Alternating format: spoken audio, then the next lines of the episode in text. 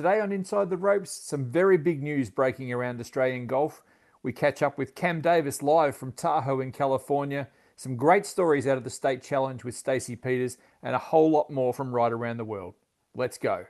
You're listening to Inside the Ropes, Australia's must listen to golf show with exclusive content from both home and abroad. Subscribe through your favourite podcast app or listen at golf.org.au. G'day, everybody. Welcome to the show. It is Inside the Ropes, episode 174. Great to have you with us. Lovely to have your company, no matter where you may be listening and when you might be listening to the show. To give it some context today, we are recording on Tuesday morning, uh, the 28th of July, on a pretty significant day for Australian golf with the announcement a bit earlier on this morning. Mark Hayes, we'll get to Simon Brookhouse, the Golf Australia Ops Manager in a moment, but the news a couple of hours ago um, that the Australian Open officially has been postponed. How are you, mate? Oh, well, thanks, Murray. Yeah, it's been a bit of a, I mean, it's probably not unexpected, but it's a bit of a sad day when you hear the National Championship's been uh, tiptoed until hopefully early next year. But it's, uh, yeah, it's, it's always daunting when you see it written down in front of you, I think, for the first time, even though you're sort of, you know, two and two uh, was fairly adable a long way out on this front.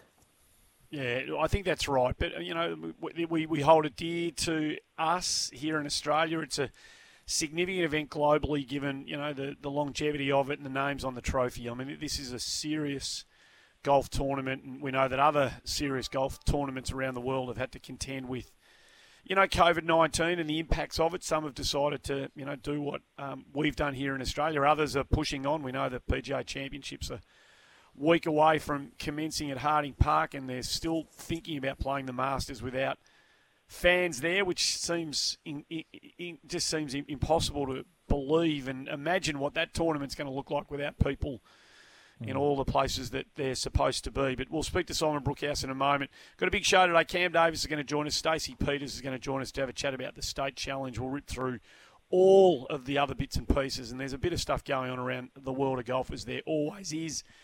But in this neck of the woods, the announcement that was made uh, by Golf Australia a bit earlier on this morning, our time, um, has been the most seismic. And as I said, Simon Brookhouse from uh, GA has been good enough to join us, Simon. It's a, a, pretty significant day. Historically, it's a pretty significant day when you ultimately make the decision to do what we've done today.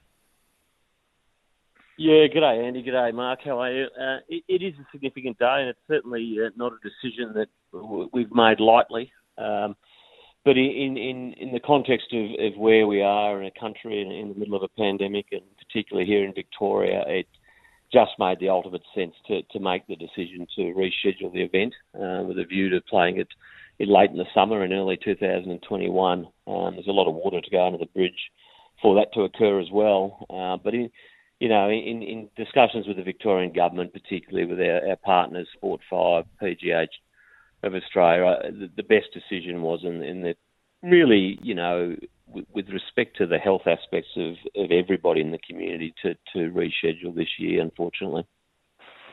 So we'll talk about some of the reasons why in a second, Simon, but I just wanted to clarify with you. Um, there's no doubt that if we can get it up and running as you obviously plan to and hope to in this summer upcoming, that Kingston Heath will still be the host club? Yes, Kingston Heath certainly will be the host club. We've, we've been in dialogue with them and they're very happy to support uh, the rescheduling, and we'll work with them to, to make the event as good as we possibly can, hopefully in early 2021. So the, the, the problem obviously is with the, the health, particularly here in Victoria, uh, but there's also issues around scheduling as well. Uh, it, it, would have been particularly hard given the Masters that Andy, Andy mentioned a second ago uh, is pushing out to the middle of November. Uh, it would have been a hard ask to get the field you really would like to have assembled anyhow back to Australia at all, given quarantine restrictions, etc. Absolutely, no doubt, Mark. One of the one of the considerations was obviously that, and not not so much just um, getting anybody to Australia, getting our own players back to come and play their national their national Open would have been really difficult. Um, we all assume that the Masters will go ahead in that mid-November date, um, and with the current international quarantine laws that are, you know, evolving all the time, a 14-day quarantine period for anyone coming home would have made it near on impossible to to play the event towards the end of November. So essentially, what we're trying to do is really buy ourselves some time to still make this event a great event and, and get the best possible players we can, including, you know, the best Australian players. And it's not just the guys uh, who are playing in the PGA Tour. You think about all our Australian players who play globally, whether it be in Japan or in Asia or in Europe. Uh, the quarantine laws make it very, very difficult to, to come back in and go out again and, and continue to earn money, which they have to do on those tours. So we had to take all that into account, and, and I, I firmly believe that we've made the right decision in the best interest of not only the tournament but the golfers who want to participate and have supported the tournament year in and year out. And, and we look forward to, to making a great event in conjunction with all our partners in Kingston Heath early next year. Simon, many will um, many will suggest that this is the best thing for the long term future of the Australian Open. A lot of people have been advocating that January to March, you know, February window uh, is the best spot for the Australian Open given the international schedule. A lot of people, while disappointed in the decision you know, you've been forced to make, a lot of people will see this as a turning point and maybe the tournament finding itself in its, from a future perspective, the best spot for it. Yeah, look, I think that's a good comment. I mean, the one thing it allows us to do is, is actually see whether that's true. Um, this is one of the things that through adversity sometimes comes great opportunities, and I think we've got to be really positive about the golf industry. And so that whilst COVID's a, a terrible thing worldwide in terms of the pandemic, the sorry, the pandemic, and then the, I guess the health issues it's causing, but it gives us an opportunity to actually evaluate is this best for the tournament? Is this best for golf in Australia? To, to look at a February run, as you say, a February, March, or even January uh, time frame for these events, and, and will the players uh, globally support that? And we, we, like to think they will. Um, but what it does do is it allows us to, to, to, to have a go at it and see whether it works out. So, Simon, this is a question without notice. I, I, assume that given the, the Vic Open hasn't been discussed and presumably would still be in the same, same time slot, is there any talk that the Australian Open could uh, become a European tour event. Again, we've mentioned this previously on this podcast, uh, you know, about the possibility of aligning with a bigger tour. Is that on the table now, given that they might already be here for another tournament? Look, to be brutally honest with you, Mark, everything's on the tour. Um, uh, on the tour, on the on the table. We really need to consider all our options, and we're not ruling anything out. Um, the success and the viability of these events is, paramount to us, and, and we will give all consideration to whether well, co-sanctioning arrangements need to be changed. Um, whether or not, um, what are the best dates? Whether it's February, whether it's January, whether it's March, all these things need to be considered as we work through. And I, I honestly sit here and talk to you now and say that um, from a Golf Australia perspective and, and the, the future of the Australian Open, nothing's off the table at the moment. Where are we at from a broadcaster's support perspective, Simon? In terms of uh, obviously our current broadcasters, Channel 7, and we're in dialogue with them about the, the, the, shift and the reschedule. They've been fully briefed and are supportive of what we're doing, and we'll continue to discuss it with them moving forward. Simon, it feels uh, like another... It, just, just on that, Hazy, sorry, Hazy, just on that, it feels like it wouldn't be um, a difficult move for them to envisage. I, I haven't got their entire schedule in front of me, but it feels like from Channel 7's suite of offerings, February feels like it might sit a bit more comfortably for them than maybe the kind of mid to late November or, or the November window might. Uh, am I right in saying that? Um, from from our point of view, look, it's difficult to know at the moment because the number of sporting events are rescheduling. Uh, the Big mm. Bash is on around that time and finishes, I believe. I think the final's been announced on the 6th of February, uh, that Saturday night.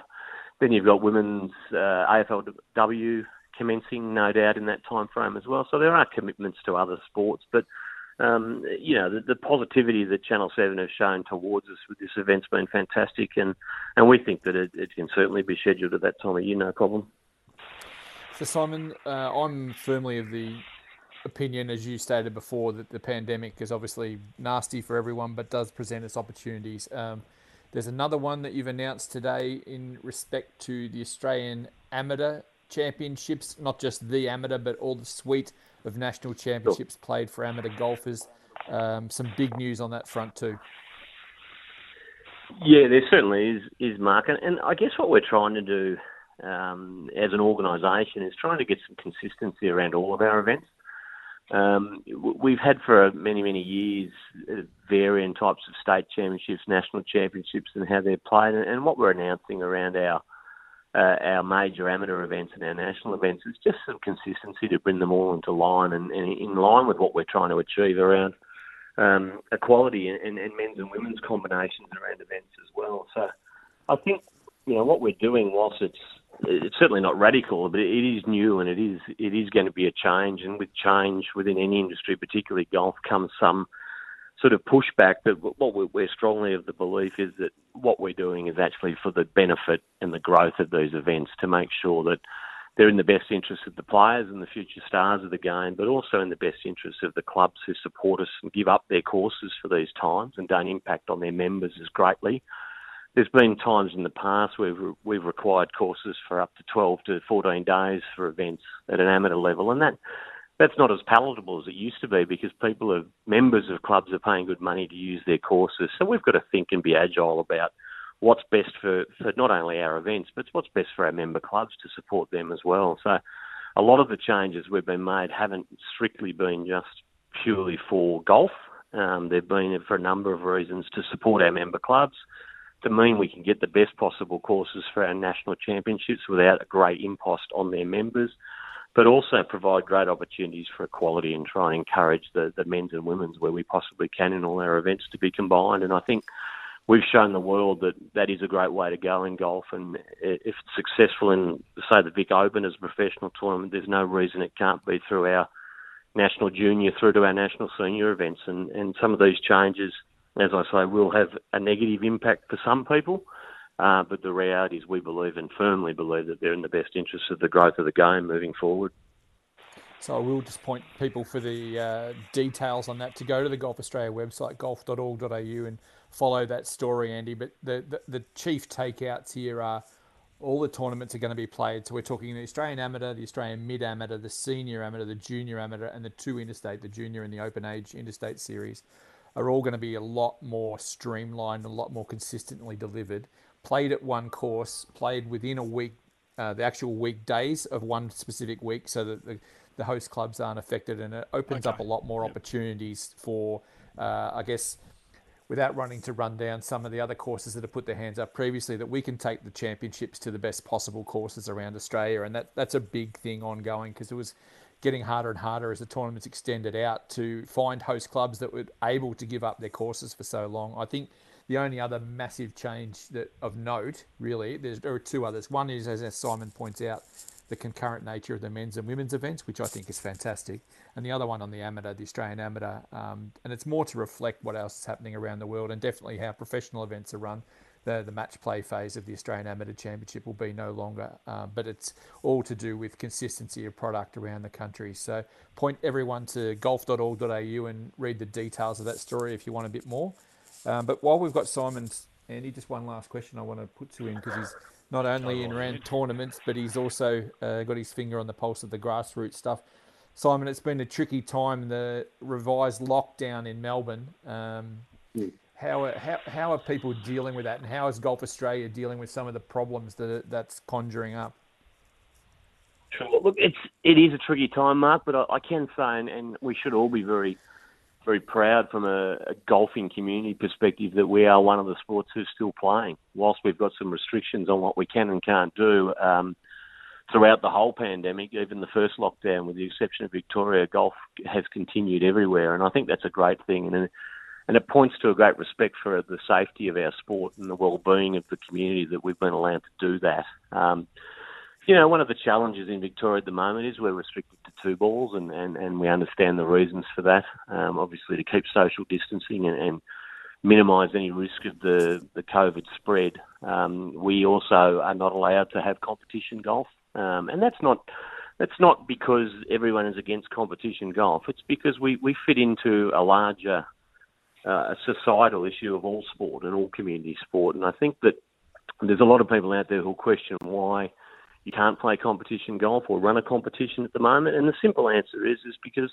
the governments don't want us doing that. Um, we're happy to have handicap scores for people who play together, and that's fine to challenge yourselves and have your handicap. But we also have to be realistic that as a sport, we're not above the law. We are a sport that um, has been really, really fortunate through this period of time to be able to continue to play. I, I you know, a lot of people know my background of, of passion for basketball. I've worked in before, and there's kids out there who haven't been able to play basketball since mid March.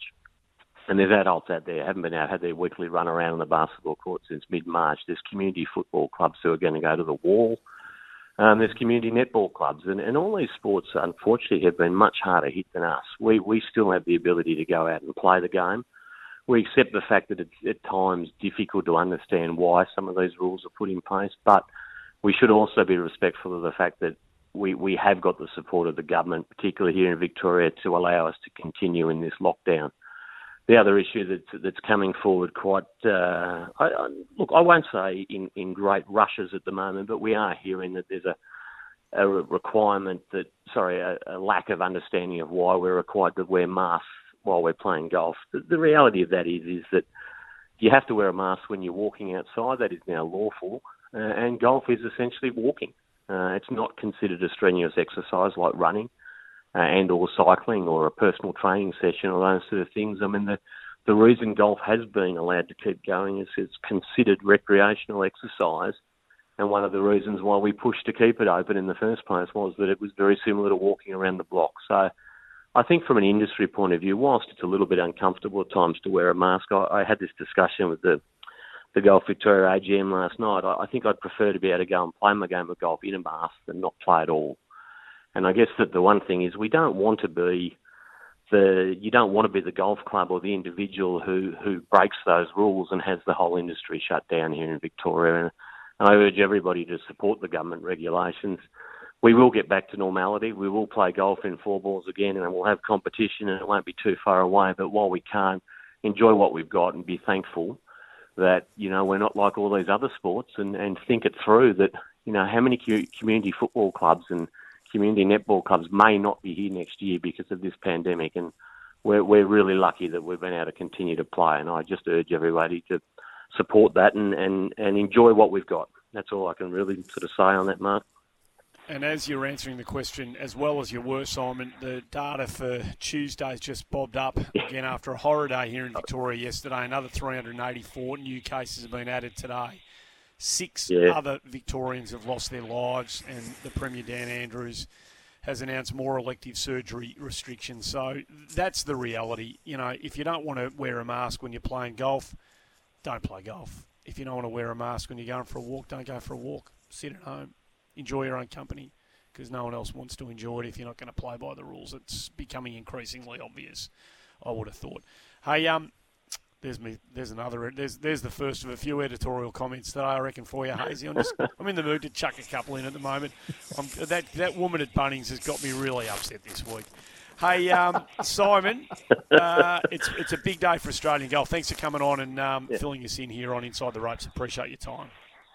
Anytime, guys. Thanks for having me. Cheers. Good on you. Simon Brookhouse, Golf Australia Operations Manager, joining us on the show. Anything, Hazy, you want to add to that before we wrap up the opening segment. Um, Cam Davis standing by, ready to join us after this. Yeah, no, I just I just reiterate what you and Simon both said. I mean, it's a sad day. We we hold the Stonehaven Cup very dear.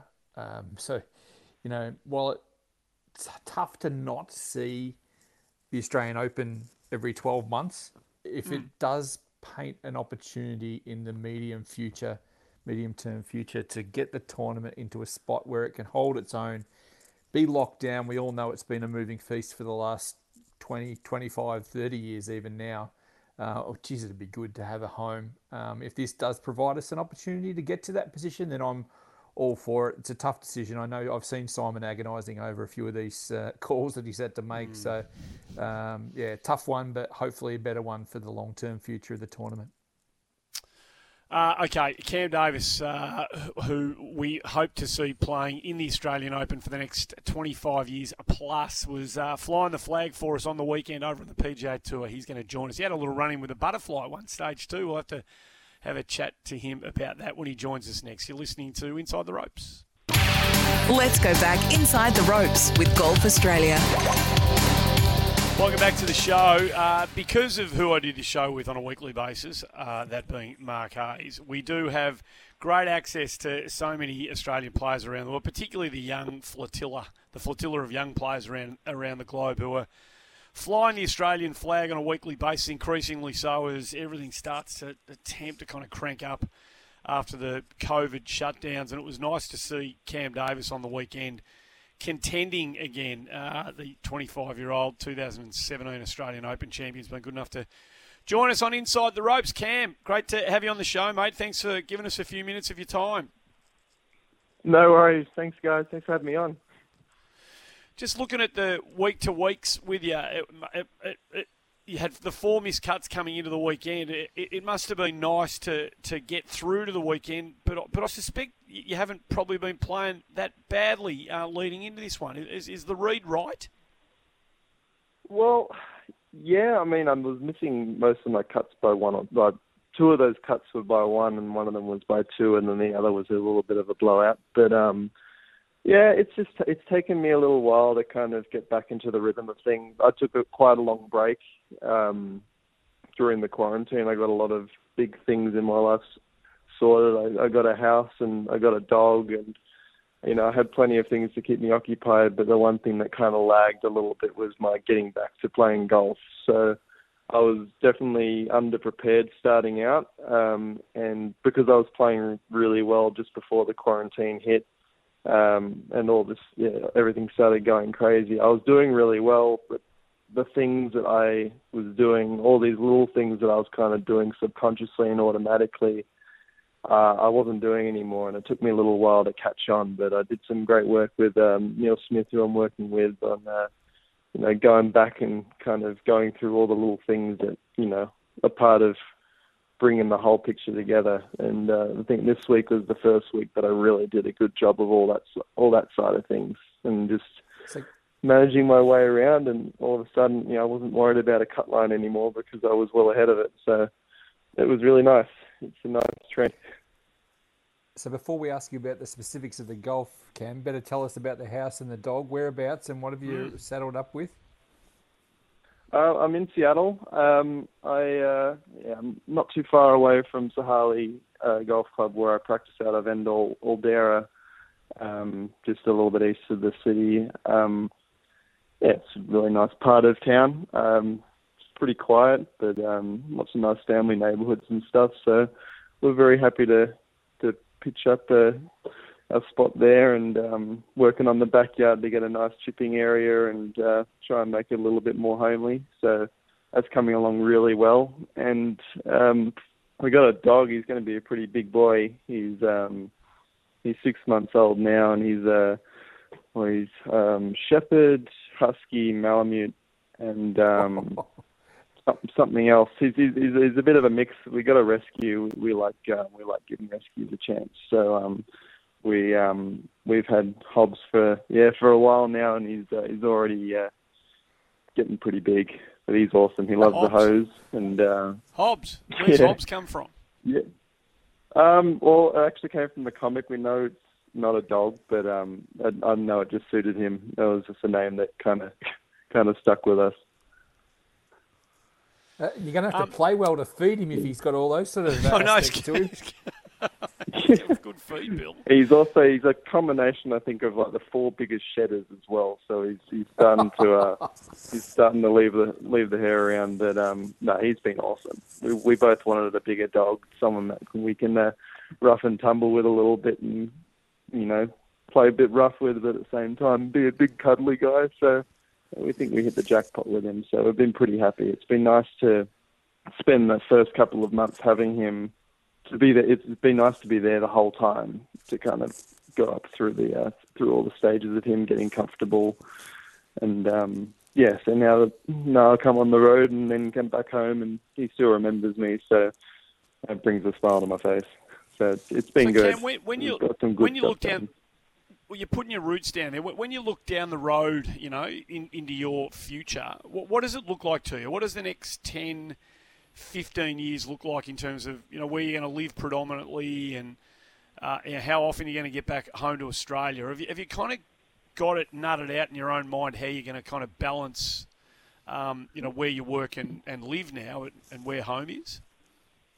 Um, yeah, I mean, I've got a pretty good system going at the moment that I, will definitely stick with uh, at least the next uh, few years of um, always coming back home, especially for Australian Open and PGA, and then every second year staying for Christmas and New Year's and spending spending that with my family um, back home in Sydney, and then yeah, alternating between there and Seattle. Seattle's basically home for me now. Um, yeah. My fiance and her family are all there, and it's just a really comfortable environment for me. I feel very uh, very at home there, and um, yeah, I mean, I can see in the future maybe potentially, you know, during winter when I do spend some time there, maybe traveling a little bit further south for a week to get some work done. But for the most part, you know, snow's still a novelty for me. I'm not there that often during the winter anyway, but um, it's a great part of the world up there. So that's that's pretty much the system I've got going now, and I can't see that changing too much over the next few years until uh, either big things happen and I can I can afford to make some bigger changes to that. But um, yeah, I always want to come back home each year. So it's it's going to be a little sad to uh, spend as much time away from home, home home as uh, as I am this time around. Yeah. Mm. Well, we love to hear that you're coming home, mate. So that's always a good thing. But this week we've found you. Uh, I'm not sure exactly where you are, whether you're in Reno or Tahoe as we speak, but you're down in that neck of the woods on the border of California and Nevada for the Barracuda Championship. And um, I, would imagine that this is an event. I know it's a different format to normal, but you're rolling in there. And I, I want to say to you that you've got a really happy knack of putting your name in the frame when you get a chance. I think one of these wins is going to bob up with your name on it soon. Is that the way you feel? Um, I mean, I can see the way that I'm playing. If I if I put it all together, it's just a matter of making a few more putts and just not having a stretch of holes each round or every couple of rounds where I really don't take advantage of the easier holes. I think that was really what it was last week. Just I had a couple of periods where there were four or five holes in a row that are pretty gettable and they go through at one over or even par and it's just the, the guys who are winning are just constantly grinding out those stretches under par and um I mean, it, it wasn't far off. I mean, I've seen a lot. I've seen a lot more chances this year, um, getting my name up closer to that lead, and I can see where I've misstepped and not so that I've not gotten over the line. But I can also see how easily that could flip, and um, I could get on the right side of that. So, yeah, I mean, I feel like I've definitely got the game if I put it all together to to win for sure, and um, it's just a matter of you know, starting each week fresh, not getting the expectations up super high, just going out there and um, basically doing doing what I do, and then see where that leads me. And uh, that that's the mindset I think would work, would work best for me, especially as I got closer to the lead to not try and force it. Um, there are guys that love seeing the leaderboards and love knowing exactly where they stand. I kind of like just cruising through, and then you know if I'm up the top, that's awesome. I'll, I'll keep it going. So it's exciting. It's nice to have some form, and um, yeah, I'm looking forward to this week. This will be a lot of fun. The ball's going to go so far at the altitude we're at this week, so it will be exciting. So you're getting yeah. used to golf over there and, and life on that tour, Cam. Uh, uh, you talk about you know you're like kind of cruising through tournaments and just trying to play every shot as well as you possibly can, but are you now kind of conscious of how you've got to score?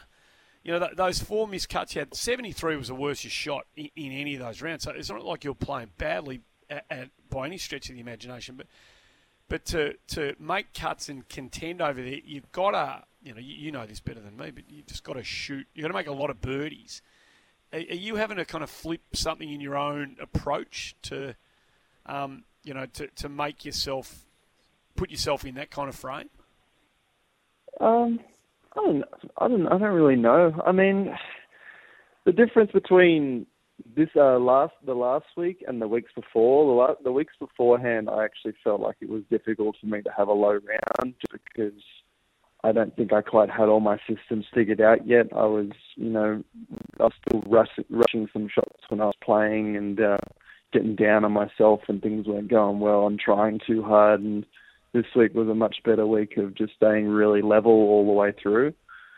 So I think that's more where it comes from. Um, if you if you're able to kind of just keep your rhythm right from the word go, it's going to give you the best opportunity to um, to kind of build those four days together because it was becoming very much uh, trying really hard early on because I know that I've got to make a lot of birdies and usually for me at least the harder I try the, the more sideways the ball will go so it's got to be more of a relaxed sort of okay if I do if I tick all these boxes and then and then swing the swing that I plan on swinging then I'll look up and I'll see the ball going where I want it so I think that just just that little shift is enough to. But the birdies come much more easily when when you go through it that yeah, way.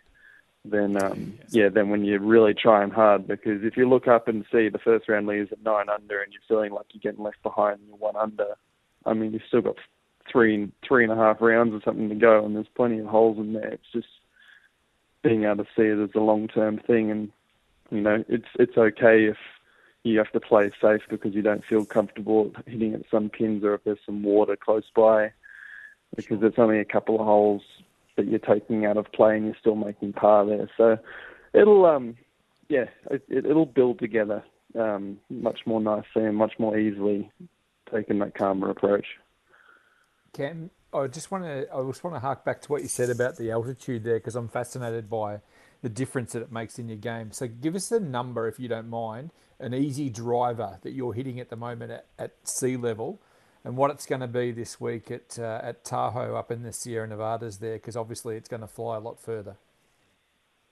Okay, I've got a stock driver swing that, I mean, I don't really hit it too uh, soft. Uh, my stock driver swing is like a pretty standard, you know, 85 to 90 percent sort of swing. Goes maybe 275 meters carry.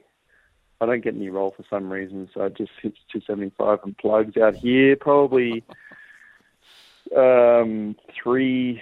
It'll be over 300 for sure. Wow. Um, it just depends how how hot it is, um, because that'll make a big difference as well. But it's just it depends how high you hit it as well, um, and how much spin you have in the ball. So it, it'll actually it won't go as far with the driver percentage wise as it will with the irons. I feel like for me personally, I feel like I hit my irons further than I do my driver. Um, just because I don't know, the ball stays in the air a little bit longer, and because the air's a little thinner, I don't know, it just seems to carry. I hit my six iron like 30 meters further, and I hit my driver 20 meters further. So, but um, there's not as much um, altitude, um, so not as much elevation change on this course this year as there was last year. Uh, Barracuda, um, the Barracuda tournament last year at Montreux had some like massive drops down hills, and you've got no idea what to hit. I think this week's going to be a little bit easier. It's a little flatter. So, Cam, we're talking to Cam Davis. When when you um, make the shift to, to play on that tour, you know, when you get out on the range, you, there's there's kind of household names and superstars left, right, and centre. It's a different world, I imagine, for a young golfer out of Australia to, to find yourself in that environment week in, week out. Have you are you now comfortable? You know, rubbing shoulders, standing next to you know Tony Finau one side of you on the range, and I don't know, I can't remember who, but you know Jordan Spieth. Uh, pick any name. You sort of any names you like, you can throw into the mix. Are you now comfortable being part of um, of, of, that of that cohort? Um, so I, I, was getting uh, so early on. It was obviously a pretty cool thing. It was a, it was a thrill to look around and, and see all these names. Going, wow, it's it's cool to be out here. It, it changes after a little while of just seeing them over and over again, seeing the hit balls in the range, and then I think the final comfort factor is actually playing with them and that's when you get, that's when you really start to feel comfortable. Obviously, if you've gotten to the tour, you're playing good enough to compete with them.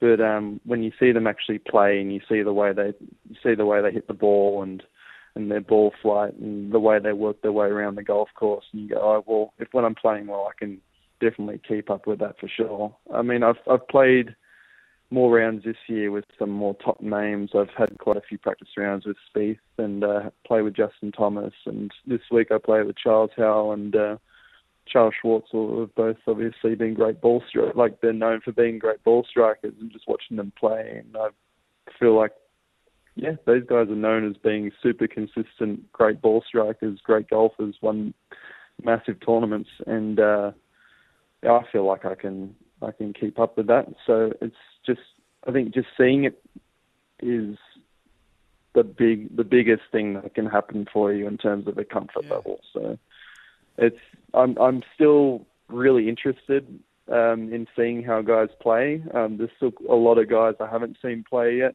and um, would be interested just to see what it's like. And I would still I'd still be watching if I was playing with them, watching what decisions they're making and how they how they're playing, what shots they take, their ball flight, the sound, all that sort of stuff. Because all I've ever seen them play, the only time I've ever seen them play is on TV, and obviously it's mm. different on TV to what it is in, in real life. So I still am intrigued by how how some guys might play out there, and I would like to see it. But I have seen a lot. I've seen a lot of guys play in person now and play on the course with them, and um, it's nice to know that they're all down to earth guys and very happy to have a chat. And um, at the same time, you know, their games are impressive, but I feel like I can I can keep up with them just fine. So yeah, it's it's all rounding out to yeah. I know if I just do my thing, I can compete with them, and I know if it all comes together as well, and I, I have a week of no mistakes and good solid playing, I can win. So that's where I'm at right now. Well, you've got your name on that Stonehaven Cup, just like Jordan Spieth and Rory McIlroy, mate. So there's no reason you can't get it on a few more that they've shared. But uh, I want to ask you, uh, even without the you know the big win that you you mentioned there, um, up to 98th in the FedEx Cup standings. That's coming around soon, pretty soon. The the Tour Championships, the FedEx Cup Finals, all that sort of caper. Have you got your eye on that at all? Uh, and does that sew you up the card for next year, or is that not already is that already not in doubt given the pandemic? Um, I really, I really don't know. With with three tournaments to go, uh, I can play two of them, and also this week there's less points. I don't know how it all works out if I'm certain, no, definitely into the playoffs or not at this point. I'm, to be honest, I just want to knuckle down, have another really good week this week. I know that would definitely yeah sell it up, but um, I know focusing on that is is going to hurt me more than help me. Um, at this point, to be honest, it's it's one one tournament at a time, and it's like strictly that way because I know getting ahead of myself is. Uh, is no good for me. That was that was a lesson learned from last year of you know getting off to an, an okay start to the season and then spending the rest of the year just concentrating trying to finish top 125 and as every tournament that went by that I didn't play well was another tournament I was going geez I'm, I've lost another opportunity. I need to do better next week. And it just turns into a bit of a self-destructive sort of thought process for me. So I um yeah I just I, all eyes and all focus are on uh, this this week right now. Those it's a good lesson to learn. It sounds, yeah. yeah, gee, sounds like you got your head in a really good space at the moment, young fellow, which is really good. Just one last one from me before I'm done. That that butterfly, um, clearly, it, did, did it knock that ball off line? What what was the go there? Did, did it? What, tell me what happened with that. Okay, story of the putt with the butterfly is I had a putt over a bit of a ridge and it was downhill, second half of the putt to the hole. When I hit it, I thought I hit it way too hard and it was way up to the right. I pushed it and the butterfly was just sitting there kind of close to the ball. I asked the butterfly if it could slow my ball down because I thought it was going like 10 feet past. And um, it actually slowed up a bit faster than I thought it was going to. But I was, wouldn't, mind, wouldn't have minded if it just gave it a little kick to the left for it to, to get back online. But um, that was kind of funny. I'm surprised that they caught that on camera. Actually, I, I didn't realize they were following us at that point. But um, that was yeah, everyone, everyone, world, everyone in my group. world seen it. yeah, everyone in my group laughed. They all thought it was kind of funny, but I um, yeah, it didn't it didn't hurt me. It could have helped a bit more there. Mate, um, we're all watching from a million miles away. I know, you know, where you are, and with everything going on in the world, it, it must feel like a different planet sometimes that you're on and uh, what we're doing back here. But uh, everyone in Australia is, you know, kind of really keen eye on what you're doing and the other, particularly the young, younger Australians around the world. You're flying the flag brilliantly on behalf of the game in this country. Good luck. Um, well played last weekend. Good luck this weekend coming up, and um, many, many um, uh, good wishes for future successes down the track, mate. Thanks for being part of the show today. I appreciate it. Thanks, guys. Thanks. Thanks, Cam. Good on you. Cam Davis, one of the young men out there and women who are doing Australia so proud around the world. And he's uh, got a big weekend, got a couple of big weeks coming up for him uh, in the next two or three as um, a few of the serious moments of this golfing season over in America start to loom, Hazy. Yeah, and you know, obviously he's got his right focus there on there that suits him, but he does have a really big chance coming up in the next few weeks uh, to push home. Oh, he may not even be listening to us anymore. Probably not. Would be beneficial for him, but uh, yeah, he has got a really good chance up into the top hundred in the FedEx Cup, and if he can knock off a good result at Barracuda, who knows where he might finish. Here, here. Uh, a break here on Inside the Ropes. Stacey Peters is going to join us next. And we'll wrap up a lot more, Andy, on the uh, rest of those tournaments a little later on in the show as well. Okay, don't go anywhere. More to come after the break. Let's go back inside the ropes with Golf Australia. Great to have you with us on Inside the Ropes. Uh, regular listeners to the show will have heard Hazy and Stacey Peters and a few others talking about uh, a concept that has been put together, the state challenge, in this kind of time of lockdown. Before we get to Stace, who, who's going to join us in a moment, Hazy, just refresh the memories of some people as to what um, the state the state series, the state challenge has all been about. So as you say, Andy, it was designed to um, give pros and amateurs alike a chance to play during the pandemic and uh, hopefully have them without any tournament rust when they come back to uh, a schedule that they can play later in the season. So it was a mixture of men and women and a mixture of amateurs and professionals. It ended up being played in WA, SA, and Queensland. And I look some of the stories there of jumping off the page. Can't wait to talk to Stacey about them. Well, she joins us now. Uh, it's been a fantastic concept, Stace. Good to have you back on the show. Um, you're well. You're good. Hey guys, thanks very much for having me. Thanks for having me on today. Um, what what have your overarching thought about the the challenge um, events that have run in the three states that Hazy's mentioned, Stace, from a player's perspective? How valuable have they been? Yeah, I think it's you know it's been really really important over the last uh, last three weeks where sort of the ALPG, PGA, and uh, Golf Australia, you know, came together to try and come up with something to give these guys some competition, but at the same time, maybe offer some, I guess, sort of some mentoring opportunities where we've got some not older players. I won't say that out loud, will I? But some more experienced players, professionals playing with some of our up and coming amateurs. So, you know, I think it's doing more than just creating competition. It's creating that connection with uh, the more experienced players and hopefully hopefully our young, you know, top amateurs sort of bled them dry of information. I'd like to think, and from all reports around the country, it's you know it's been great, and I really hope that we can, you know, do more of this um, over the coming months if if we're going to be still in this uh, lockdown situation. Uh, look, I'm gonna. I'll take the heat off you, Stace because I'll I'll actually pinpoint someone who's having a bit of an age crisis, and that was Brett Rumford, who turned 43 yesterday. Boy birthday boy. So on his on his uh, birthday, oh, well, on the Monday, yeah, that's right, on the Monday, yep, Brett Rumford turned 40, yep. 43, Murray, and uh, he is the king of giving lessons to anyone who will listen who wants to take him up. and I, and I know that there are some who. Uh, were in that WA field who really took advantage of that, as as he's readily available to you know to any of these guys and girls at any time. But let me just walk you through his cards for the six rounds, Andy. 67, 67, 73, 67, 67, 67. Stace, that's good. And obviously, good. we uh, we only count five out of the six, so that'll just uh, for Rummy, we'll just take five rounds of sixty-seven. Thanks. That'll do. For, to be uh, to be the runaway winner from uh, from young Connor McKinney, the, the amateur, who who obviously took out the amateur prize for the week. So yeah, very impressive uh, by Rummy. So, so, he wins by ten uh, on the best five of the six.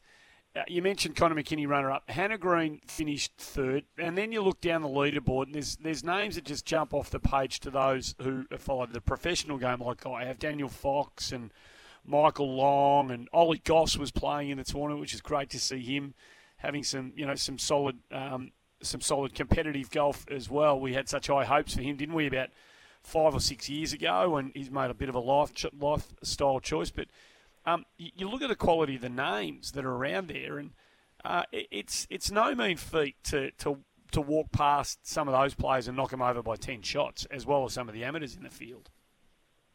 Yeah, definitely. I mean, it's uh, it's really impressive, and even I think again, just going back to what the you know the event was about. Like I spoke to some of the young girls, like uh, we spoke to Catherine Norris um, and Maddie Hinton Tolcher on the show quite regularly, and you know they got to play with Hannah and they just thought that this was like amazing that they were playing in competition golf with Hannah Green. Um, I mean, again, just what the what the idea of the uh, event was for. So I think we've uh, we've achieved all of that, and I hope we can do more of it going forward. And and you know, Greeny's going off to play Scottish Open, British Open in the coming weeks. So this is going to be great competition for us. So I hope this is a great a great lead up. Yeah, no, that's perfect for Hannah, I would imagine. And I just want to make mention before we leave WA of another young woman on the rise, Kirsten Rudgley. I mentioned her last week, Andy. She yeah. not only has finished midfield there, and if you take out um, one one so-so round, that she would have been right in the mix too with Hannah, which is a great achievement. But she also got it through uh, another round of the match play at the at the Perth uh, the Perth City Amateur at the week. So she actually finished in the top eight of a men's and women's event on the, off the black tees at Royal Perth. So huge achievement by Kirsten yeah. Rudgley again, and just you know just going from strength to strength over in WA. Um, moving across yeah. the Nullarbor, I wanted to point out another you know, genuinely impressive amateur story that's emerged here, and that's the winner of the state challenge in in uh, Jack Thompson, one of the great names mm. in hmm. Australian uh, modern history, Andy. And we've got another one. In my word, it is another Jack Thompson to add to the great lexicon of Jack Thompsons in Australia. Hazy. Oh no, this is a fantastic. Yeah, story. again, he's uh, yeah, he's closed out. In in SA, they only had um, because the first round was cancelled due to weather. They counted five from five rounds. So Jack Thompson has had rounds of 68, 67, 72, 72, and closed out with another 68 to be uh, the runaway winner from Peter Cook and Matt Lisk tied in second. So pretty impressive from uh, from Tomo there, and then Peter and Matt got to split the money. So they, would have been happy all round, I'd say. And you you look at that U two, and you look at that final round scoring. You mentioned there was a bit of you know weather around at the start of the South Australian State Challenge. The average, I reckon, outside of Jack Thompson would have been around about 73, 74 for that final round. Just just having a quick glance through the scores without having done the maths, maybe even half a shot higher than that. He shot 68 to close it out. So, in conditions that everybody else was finding difficult, he's um, he's had equal to his second best round of the of the tournament, which is credit to him. When you when you can put together a good score when everybody else in the field is struggling, that that says a bit about you, I reckon.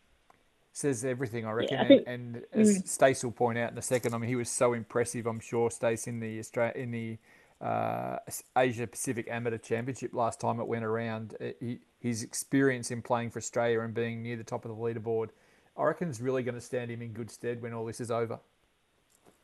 Yeah, definitely. And knowing, you know, like, yes, it is only within your own state and everything, but to go up against, like, other professionals. And I think, you know, sort of to see where your game's at. But like Murray pointed out there, to shoot 68 when the next best is 71, I think that really shows you, uh, you know, that you've played a darn good round. Um, yeah, so I think this is really going to put him in good stead for, uh, you know, for the next 12 months ahead. And yeah, like hopefully we can do, like, yeah, they are having the South Australian Amateur coming up late, uh, late August, but, you know, hopefully we can keep creating some more of these sort of competitions for these guys. Yeah. yeah. I'm not going to run down the achievements of Brett Rumford or Jack Thompson, Andy, but I reckon if yes, you, you had are. to pick You're a back page lead for, yes. if you had to pick yes, a back, back page lead for uh, what we're talking about with the state challenge, you can look no further than when we head north and find Karis Davidson. I mean, yes. she has turned, she has t- uh, played five subpar rounds against all the men coming at her the whole way. Um, she's the only woman on the leaderboard. The other the other four, uh, all emerging players, plus Becky Kay at the bottom, uh, uh, nowhere near her, and yet she's absolutely flogged the field of really Yep. great male players in Queensland. And there's some really talent, really talented players among them, and she's closed out Andy with a 64, if you don't mind. Yeah, so so impressive from Karis, and I think I think it just goes to show the the work that Karis has been doing these last uh, three four months is really going to show. I mean, some some people have chosen to take a break during this time. Some people are you know just playing a bit of golf. Like no no, Karis is seeing Trixie regularly. She's working out a lot. She's practicing. She's playing. She's been trying to play competition matches like friendlies at the golf club um, you know, like she was absolutely out there taking this seriously, wanting to wanting to win it all, and and she did. She won. It was wire to wire. She won each of the you know the 36 holders. Then she wins the overall. Um, she really she really showed the boys how it was done, which was I mean yeah look through those look at all those scorecards. What's the one that didn't count for her? A 72 was the one that dropped. Um, So- so, that's so- some pretty impressive golf. How could how we've been talking about her for a long time on this show, you two. Stacey, you, you, answer this first, and by all means jump in, Hazy. But how, how good could she be, um, Stace? Could can she has she got the type of game that could you know compete over in America? Yeah, I, I really think uh, she needs to get to America, Murray. That's my uh, feeling. Um, I think I think she will go back to Japan. Oh, who knows what's going to happen this year? Uh, it probably doesn't look Yeah, likely at this point going back there at the moment. But I think she will probably have another season in uh, in Japan and then hopefully try and get to the states, which was her initial plan this year. But obviously everything been put back. I just think she's got some real ticker. Like she's got some real grit, I would say.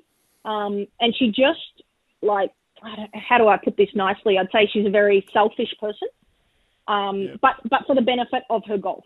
Um, everything you know, she does things how Karis wants to do it, um, which I think has really really helped her in Japan. Um, yeah, so my my answer to that, Murray, is yes. I, I do think she can be really good once she finds her feet in the states. Yeah. You got So- any more on that so one, that- Hazy? What do you think on that, Hazy? No, no, no, I 100% concur, and I think that like like many of the young guys on the Corn Ferry Tour, for example, they just need a break to get up to the big dance, and, and I think we'll really see the best of them. And I, I also want to highlight there, Andy, while we're on the Queensland phase of the State Challenge, Yep. the um, equal runner-up, because there, there were three, Shay Wolfs Cobb and David Gleason, uh, an older and a younger professional, Yeah. but also among them, Elvis Smiley, uh, the Australian junior champion who's played in the Australian Open last year, continues to really impress me. I know that. And if you're talking about dropping rounds, this is how consistent Elvis Smiley is. He's dropping a 70. Uh, it's- it's Oh, yeah, he extre- did too. So, yeah, six rounds under par, which I think against a bunch of pros around you uh, in something that could daunt you, it really tells me that Elvis Smiley's got his head on properly. And when Hmm. his natural improvement with his tender years comes on and his body gets bigger, here's a name we've really got for that black book already. Yeah, that's so. Yeah, such consistent golf through those uh, six rounds for Elvis. So, yeah, congratulations to all of them. Yeah, and, and to everybody who made it happen in difficult times, and I'm sure it wouldn't have been necessarily easy pulling the whole thing together. The three, you know, GA with the with the uh, ALPG and the PGA, of course, have really kind of combined their um, you know their, their energies to make this happen. So to, to everybody who uh, I'm sure you're probably better coming out of your mouth this hazy than me because you're, you're far, more profoundly involved and closer to it than I am. But I can't imagine this would have been necessarily easy to make happen on what I thought would have, what I suspect would have been pretty short notice. Um, so it's a, it's a, it's a pretty good effort, I reckon. Yeah, no, it's a fantastic effort from the three bodies and also from the. Um, I want to make special note of the, the high performance staff who probably got out of their um, already busy roles to actually physically run a tournament as well. Um, just just huge huge kudos to going over and above the normal call of duty to get these players, and there are there are 18 in each state. Um, you know, to the line through a tournament and hopefully better out the other side, regardless of the score they achieve. So well done to everyone. Um, really great achievement and showing you know what can happen when we all work in together. And I, Stace, I'm sure you concur with that. And I want to before we let you go, I just want to touch base with you about the LPGA Tour season, which is uh, about to kick off. Um, we've been, waited for a long time for this. We spoke to Sarah Kemp last week, as you know. She was very excited about two events in Ohio, and you've already mentioned the upcoming um, British leg of the tour. Uh, you must be excited to see it all back on deck. Yeah, I, can't wait actually, and it's obviously uh, started with Symetra Tour this week as well. Um, so it's just been nice to be following some women's professional golf again, um, with having uh, Steph Na and Julienne Soo. I'm not sure. Apologies if you guys have already touched on that. Um, playing this week, but then yeah, LPGA coming up this week. I can't can't wait to, to watch some of our girls again, like uh, Kempy, Minjee, Sarah Jane, Kirky um, all these girls see where, see I guess um, where they're at, but see the excitement for just playing some tournament golf again. You know. It'll be doubly more. It'll be twice as interesting as the stuff we're seeing on the men's side of the tour. That's for sure. Uh, over in America, that's been pretty bland and tough to watch. If you want an editorial comment thrown in, so I'll be very, very keen to see the girls. Nice uh, one, Murray. Nice one. just putting it out. Yep. Hey, um, Yep. good work from you. Well done. Um, and good to hear your voice. Um, I think this is a, cr- a cracking series. I don't know whether there's going to be room for it once things return to normal, whatever that looks like. But if there's a spot for it somewhere, I think this could become something that's keenly contested right around Australia. I think the states that didn't get to participate would absolutely love to have their own version of it. Um, good on you, Stace. Speak to you soon. Thanks very much, guys. Thanks for having me on again. Stacey Peters, part of the family. There's a bit of stuff we need to uh, polish off. We'll do that on the other side of the break. You're listening to Inside the Ropes. Let's go back inside the ropes with Golf Australia. Great to have you with us. So there's a bit of stuff we need to tidy up with before we get out of here for another week. We've spoken to Cam Davis already about um, his tilt at the 3M over there at the PGA Tour. Michael Tom, there's a good story. I don't know how much of this you actually watched, Hazy, as we sort of said a bit earlier. The PGA Tour is becoming a bit of a grind to watch these days, but um, Michael Thompson's a pretty good story. First, second win, first win in seven years. Um, they kept they, they really fo- when they realised he was a big chance, they started focusing on his family story. And there's you know new arrival in the family via an adoption. It's a second child they've adopted. It's the family's all over the joint. So there's you know there's a there's a there's a whole real life story attached to what he's doing as a golfer. So uh, it was pretty easy to feel good for Michael Thompson, even though he's one of those you know relatively, with all due respect, relatively kind of nondescript American players who fills up fields, you know, week in, week out. But you've occasionally we should probably stop and recognise that, you know, there's a hell of a story behind some of these people, and it's can be an ordinary story, um, but it's a real human story. And uh, it was nice to see him as emotional he was um, off the back of 18 when he held his birdie putt beautifully to close the thing out. It was it was a nice way to finish that tournament. He seems like a really genuine, good-hearted guy. I, I, you know, you can't ever begrudge that. He doesn't seem like the, you know, some of the billionaires we've talked about at nauseum for the last few weeks, Andy.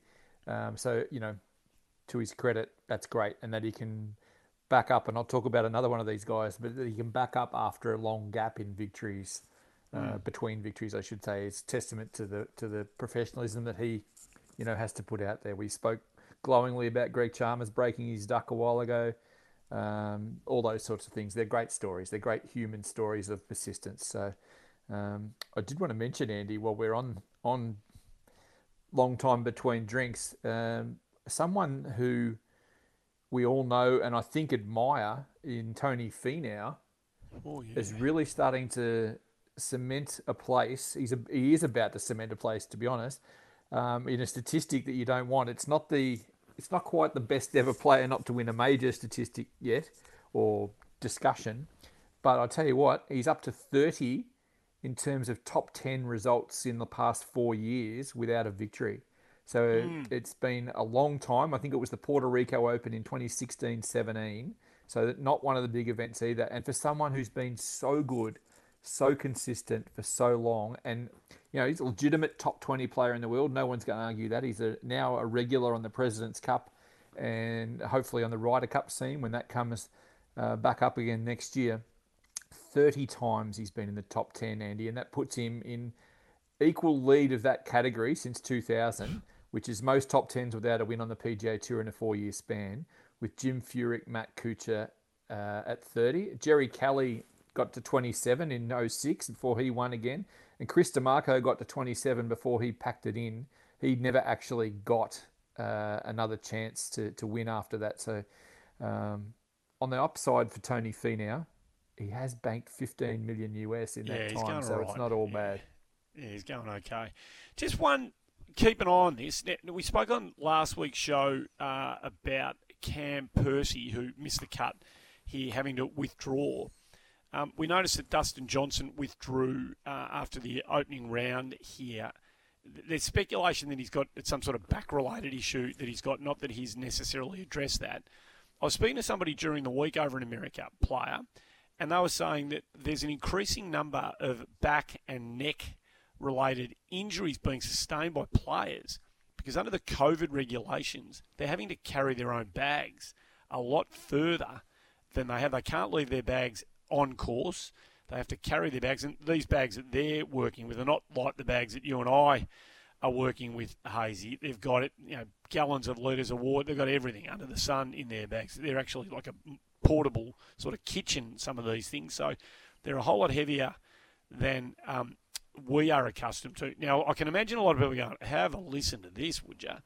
But it's the truth. There's a lot of the the physios on tour are citing a lot of golfers who are having to um, seek need treatment because of issues related to them have to carry them having to carry their bags to and from cars to the you know wherever whatever in other parts of the, their life where they haven't had to deal with it they are now and we're seeing an increasing number of injuries as a result. So just if you see a, num- a number of WDs uh, and shoulder neck back related injuries um, several of them I put to you would be because of that so just something to keep an eye out That's for it's it's mm, something that you wouldn't I have remember thought a couple of years. No, it's- it's not something I would have thought about at all. And and I just, by way of explaining tour bags, I a mate of mine was playing in the Australian Open Pro Am maybe four or five years ago, six years ago now, in the same group as Adam Scott. So I was out watching him play. You know, it's a, it's a great group to be watching anyhow on the Wednesday, and. Um, Steve Williams had to go away, just um, call of nature, and he went away for 10 minutes. And he just sort of signaled me across. And he said, "Do you want to carry this?" And I, I did. I carried Scotty's bag for a couple of holes, and yep. I came. I carried it, and honestly, I was not done, but I was, you know, I was. It was taxing to carry it for two Yeah, holes yeah. because my bag might weigh, if I picked it up, it might weigh 12 kilos. This thing had to weigh 30 kilos. And Steve Williams has given me the gears when, when I came back because he said, You look like you've just gone five rounds with Mike Tyson. And I said, Mate, that bag's ridiculous. He goes, That's only got half his stuff in it yet. Wait till tournament day. And I'm like, That is actually, I've never thought about it, but the bag, the Pro Tool bags are so much heavier than um, the things that we lug around. And, you know, I know Clates is a big fan of the pencil bag with five sticks in it. So that's, you know, you can pick it up with two fingers. But um, yeah, these things are legitimately heavy. I'd never thought about that, but that's really interesting. So there you go. That's something to keep an eye on as we work our way through life. Um, uh, staying in America, uh, not a great week for the boys on the Korn Ferry tour. Jamie Arnold, the only Aussie to make the cut. Good weekend, tight, just outside the well, tight 21st, so 13 under the card, 21 under wins over there. But Drew and Endycott, Hensby, I might have missed a player or two, but I think they were the other three that teed it up from an Australian perspective. Didn't make the cut. Oh, my, and plus, uh, plus our man Bowdo didn't go so well. Oh, there, yeah, So I we'll- forget. Of course, they had a bad one, didn't he? So, there's a kid in. Do- there's a I- kid who won. You go on. No, No, the I just I was going to say, You go. You go. I just want to say, I just I really, I'm really getting both frustrated and hopeful, all in the same breath about Arnold and Ruffels and Coletta and Luck because they all seem to be there and haven't kicked it into gear on a Sunday. And if you look at the winners' scores, invariably the winners come from two or three back on the Sunday morning and shot a stupidly low round as they do on that tour. Um, so uh, you know, fingers crossed that one of our boys is going to be in that position in the next few weeks because they're consistently right there, just as Jamie Arnold was before. You know, a so-so final round, not a shocker. Just you just got to do something special on that tour. That's the problem. The, the scoring's ridiculous. So you- you're going to have to go low if you're going to win one of these things.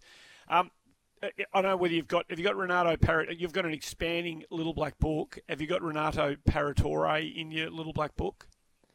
How good was he? Oh my God! What about the way he hits that driving iron? He just hits Mm. that falling out of bed. He just smashes that thing. He doesn't even look at it. He just hits it, picks a tee up, and walks 260 metres down the fairway. He is a good and plays quickly. Celebrate that. This kid just gets on with it. This kid, there's no mucking around. Only 23, wins the British Masters. Um, he's there was just a little bit to like about the way this this young Italian went about his business. And I love the way he was headless when he finally had his first bogey after you know just Mm. that extraordinary stretch to start the tournament. I I really like the fact that he wasn't thinking about just knuckle down here and just par home and win. He was really trying to um, street the field, which I like. Yep, yep. So the reality of um, golf and oh, so Jason Scrivener uh, tied 29. Jake McLeod started well, Jake, and just couldn't quite hang on. He made the cut, of course, but uh, three over finished tied 67. A couple of Aussies missed the cut uh, up there, but um, anything for, to take away from an Australian perspective for you? I really like Jason Scrivener without again without the low round that like the the leaders and the, those in contention shot. He didn't have one of those super low rounds, but four consistent rounds from Jason Scrivener. And on the back of that appearance that he made, a rare appearance on the uh, US PGA Tour a few weeks ago, I reckon he's winding into form. So um, I've got high hopes for him as well. Just got hopes everywhere, Andy. Yeah, no, we've got to be hopeful at this time, Hazy. So Andrew Johnston, Beef, uh, uh, as he's you know affectionately known, he, this was a Wednesday start, the the British Masters, and he withdrew after nine holes. And I, I encourage anybody who can be bothered to, to go and find the quotes as to you know, when he was asked about the withdrawal after um, the opening round. He only, he only got halfway through it, but a very human response. You know, just didn't feel right. The family's up there. I'm here, living in a hotel. Just doesn't. It, it doesn't feel right. I don't really want to be here under these circumstances. He, he loves the game. He wants to play, but um, it really frank in his admission that he doesn't want to play. He not he does. He's not going to enjoy it. And if he can't enjoy it, he doesn't. No matter how much money's on offer, and he'd rather be home with his family and wait for the the you know for the for the real world to return and, and, and be part of that. Um, I, I give him a lot of props for that. It's it's it was good stuff what he that he said after his after his aborted tournament. I think he's the voice of the people still, Beef, even though he hasn't continued that sort of rise that he started four or five years ago. He, he, he tells it like it is, and I think it really engages a lot of people. Um, you know, to him, being in a golf tournament is having a beer afterwards or catching up with his mates and then going to his family or everything. It's everything that's not hitting a ball on the 18 holes Yep, is what yep. golf is to him. And full credit to him for saying that because that has to be true for others. And I want to make mention of Lee Westwood, Andy, on the same in the same Mm. breath because Yep. he he is very publicly at his tournament. That was he hosted that Masters. Um, I'm not sure just naming host or whatever, uh, but he was asked the question why he wasn't in the United States and why he wouldn't be going to the WGC event this year with his invitation guaranteed by his world ranking. He basically said the same thing. He said, "I'm not going. I've got COVID 19 fears around what the the PGA Tour is doing, which is probably unfair in some respects on face value, but he did say that means that I would be in a hotel or at the course, no family. Um, I don't want to be the person who has a seven o'clock tea time, um, goes and eats a sandwich in his car at sort of one o'clock, then has nothing else to do but go to the hotel, so therefore go to the range and hit balls for the next seven or eight hours. Holds no Yep. interest for him, which is totally understandable at his phase of his career. So, uh, look, I, I, I give credit, and Adam Scott's in the same boat for, for putting family and, and other priorities first. Good luck to them that they've got the capacity to do that. But uh, I think it really speaks to a lot of other people who have far bigger issues at the moment. And several of the Korean women have already suggested that they won't be travelling to Europe for you know the upcoming um, Women's British Open. They're, they're going to stay home, so uh, that's a tournament that'll open up um, for a lot of others wi- without some of the you know the sort of top 10, 15, 20 players in the world who have decided that you know fear of travelling um, is overrides their, their their desire to play in a even a tournament as prestigious as the as the British Women's Open. So. I've Um, got three so- little things, Andy. Just Yep, before we before we, I let you just wrap it up. I want to give a shout. Um, I know he doesn't listen, even though he's a great fellow and he's been to Australia several times. But a name familiar to a lot of listeners Camilo Villegas, um, depending on how you Oh, pronounce it, but. I'm going to go with Villegas.